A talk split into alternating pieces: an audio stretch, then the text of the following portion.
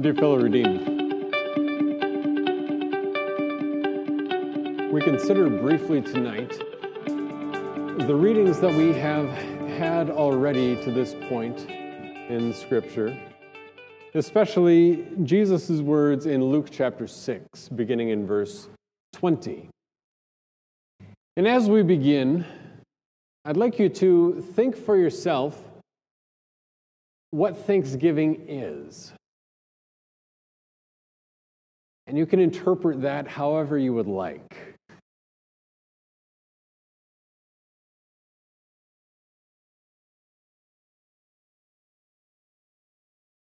What is Thanksgiving?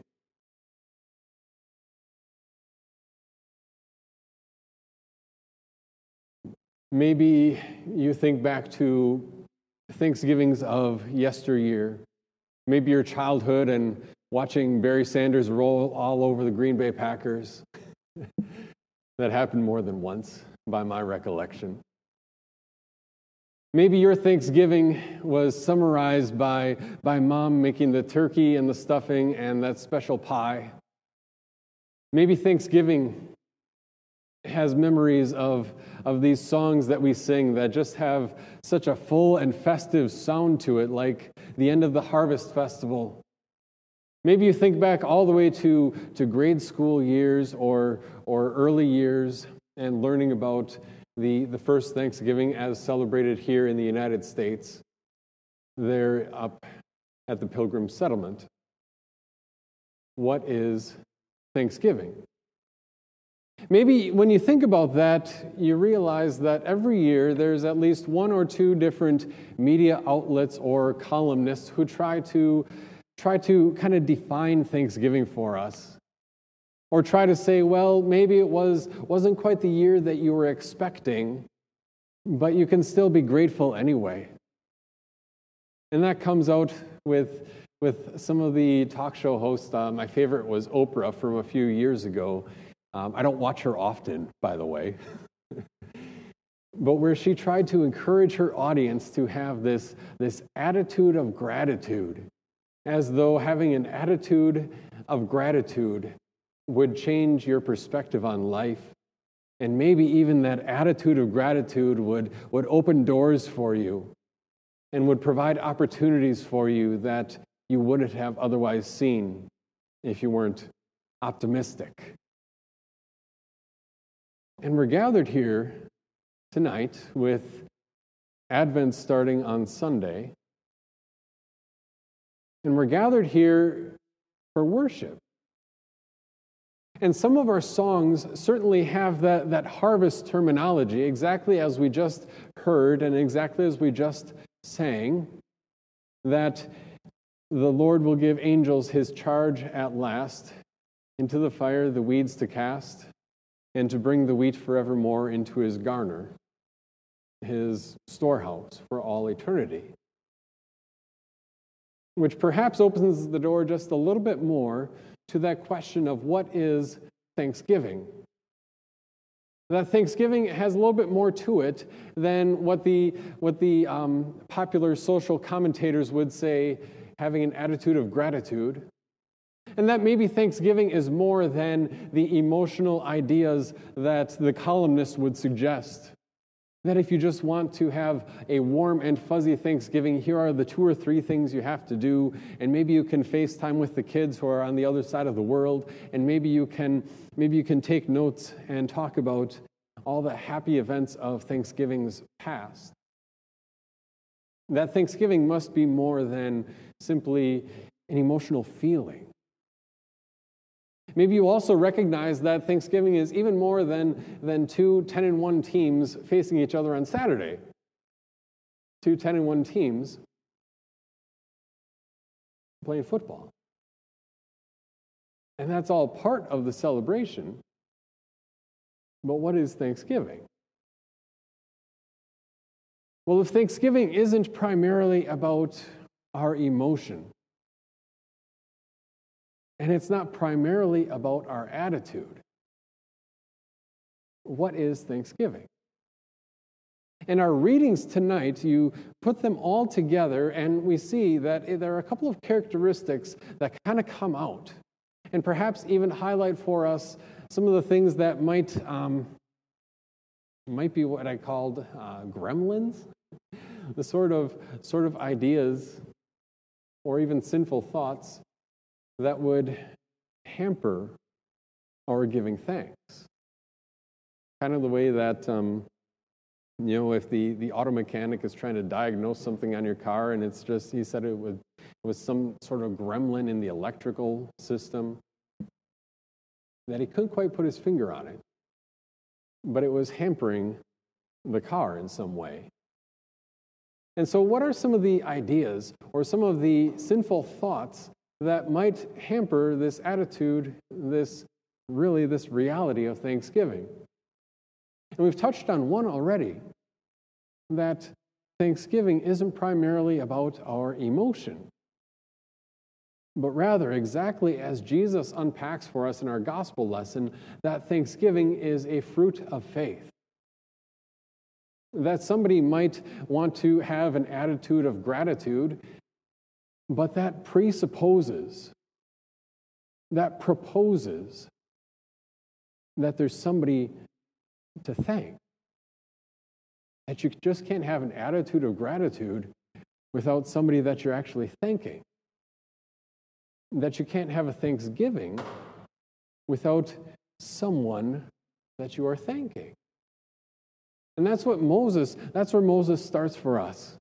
When he talks to the Israelite people as they are about to enter the promised land, and he says, You know what? The Lord is giving you a wonderful land a wonderful land where you won't have to go hungry, which was kind of a new concept 3,000 years ago, 3,500 years ago. A new land where you will be able to um, produce an income for yourself and build a home for yourself. But did you notice the contrast?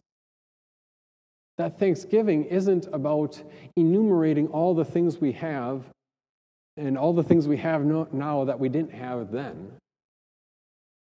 because the contrast was picked up in verse 15, I suppose, or maybe verse 14 and 15. Because up until that point, Moses had been saying, Here are all the things that God is giving to you in this land.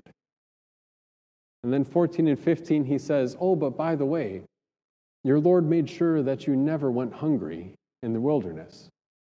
And even though the water just comes out of the ground and there are rivers and streams and lakes in this new land, and you'll never have to go thirsty. Your Lord is the one who provided you water out of a rock. And that, that the Lord is the one who still provides for them even today. And so, maybe one of those ideas that would unwittingly suck the joy out of Thanksgiving. It's often proposed but it's that idea of if I just list what I'm thankful for, or even, you know, the, the, the helpful exercise perhaps that we did at my grandma's house growing up. You go around the table and everybody says, like, one thing that you're thankful for. But listing what we have or what we don't have doesn't create thanks, thankfulness. It might be helpful, especially for kids, to, to see that, yes, they've been given a lot. But that list, if that list were to create an attitude of thanksgiving, it would never be enough. And Paul zooms in on the converse, the flip side, in Colossians, where he talks about, um, and he talks in these huge long sentences, he talks about the incredible blessings that our Lord has given to us and the way that he hides those blessings in the simplest way. That there at the cross, God crucified not only his son, but he crucified every legal demand that was opposed to you and to me. It's as though God's law was right there crucified with Christ. The law that we even heard about in that small catechism selection Have you been disobedient, unfaithful, or lazy? Have you hurt anyone by word or deed? Have you been dishonest, careless, wasteful, or done other wrong? And that starts to get to the heart of it. That if Thanksgiving is to be a time of joy, Thanksgiving is a fruit of faith. It's not an attitude that we conjure up within ourselves. It's not an emotion that we try to hang on before the, before the little candle lit of that emotion goes out. Thanksgiving sees what our Lord has done for us, first and foremost. Thanksgiving is, is the result of God's tangible work in crucifying his son so that you and I can say, even as we even as we read that, have you been, Pastor Hagen, have you been disobedient, unfaithful, or lazy? Yes, yes, and yes, all day long.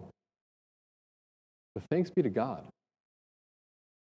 Thanks be to God that because of the handful of water together with the Word of God, because of that taste on the tongue in the Lord's Supper, my Jesus brought his forgiveness home to me in a way that, that I can both understand and comprehend, as well as in a way that interacts with me and you physically and visibly, tangibly.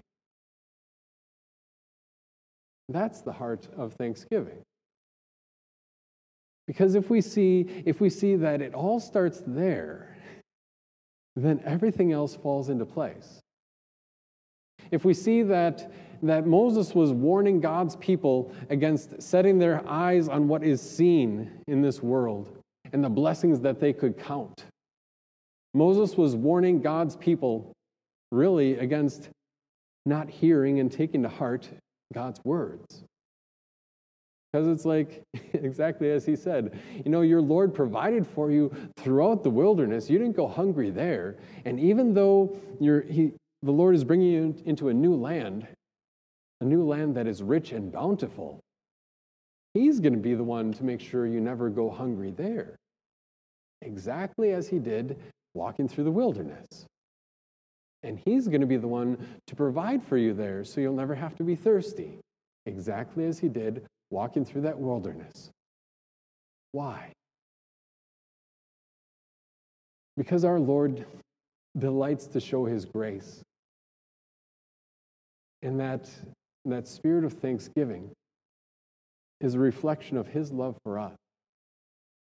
Our Lord delights to show his grace to people, to you and to me, where you can say, of all the things I have to give thankful for, I don't have to make a list. I don't have to look around at who's at the table or who's, who's now rejoicing with the Lord in heaven. All I have to see is, is my Savior Jesus and that my Savior Jesus has continued to provide for me to this very day. That whether I'm gathered around a turkey and stuffing with family and friends, or whether it's me and a box of saltines and the football game on TV, you know what? If I've got Jesus, that's all I need.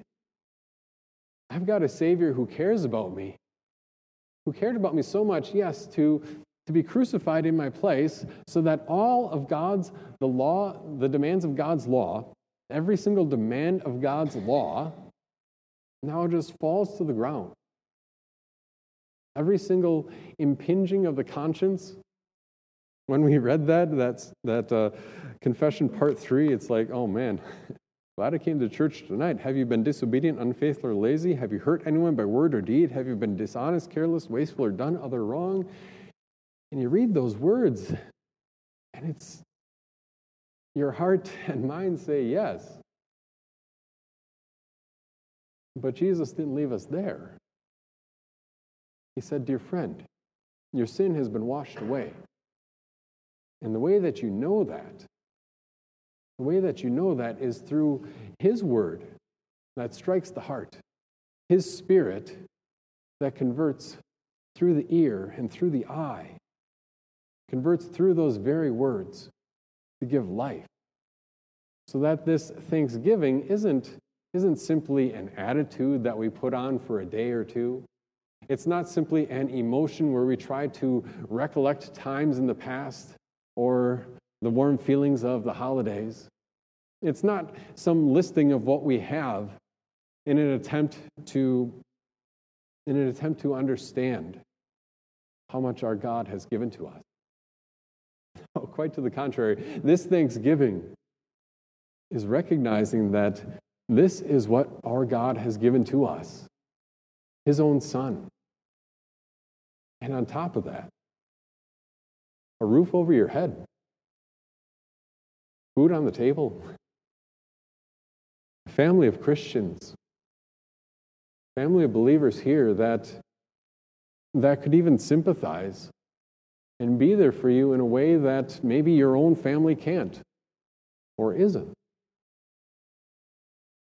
to the point that Jesus can go on even in Luke chapter 6 when he talks about blessed are you who are poor because you're blessed are you who hunger now, blessed are you who weep now, blessed are you whenever people hate you. And you read those and it's like, I don't get this. And he goes on, Woe to you who are rich, woe to you who are well fed, woe to you who laugh now, woe to you when all people speak well of you. Pastor Hagen, why would we have this reading? Because Thanksgiving starts and ends with Jesus, not our external circumstance. Because Thanksgiving doesn't depend on, on what we can count and see and what we can feel and, and who's there and who's not. Thanksgiving is the attitude that every Christian can have no matter their circumstance. Even the Christian who is, um, who is hungry or weeping or hated, that Christian can say, you know what? I have a Lord who loves me. And the Christian who is, who is wealthy or well fed and laughing and being spoken well of, that Christian doesn't have to fall under the condemnation of Luke chapter 6. But we can say, you know what? My Lord has given so much to me. He's given me his son. And that's reason for joy. And he continues to provide for me so that I don't have to I don't have to try to measure my life on what I can see and what I can't based on what I can count. I don't have to measure my life and to set my heart and pin my hopes on the wealth and the food and the tangible blessing. I have a God who's going to provide for all of them exactly as Moses said 1400 years before Jesus. And here we are, 2,000 years after Jesus' earthly ministry, and not one word of his promises have failed. That in every circumstance, every day, every Christian can say, I have every reason to give thanks to my God, not as some attitude that I try to try to wear and conjure up like the talk show host says I should, and not based on, on what I have and trying to leverage myself into having a better attitude about the day. But for the Christian, for every Christian, every, every time and place, and of every circumstance, every day is Thanksgiving. Because every day is another day with Jesus. And there with Jesus in his word and here in his supper, you've got a feast that's better than a turkey. You've got a family that's more long lasting than those you might sit and eat with tomorrow. You've got a joy that isn't based on the externals that we can see and count, but based on the spiritual reality that our Savior saw our sin. And yet, because of his death and resurrection, you and I are counted as not guilty, as members at his table. Happy Thanksgiving. Amen.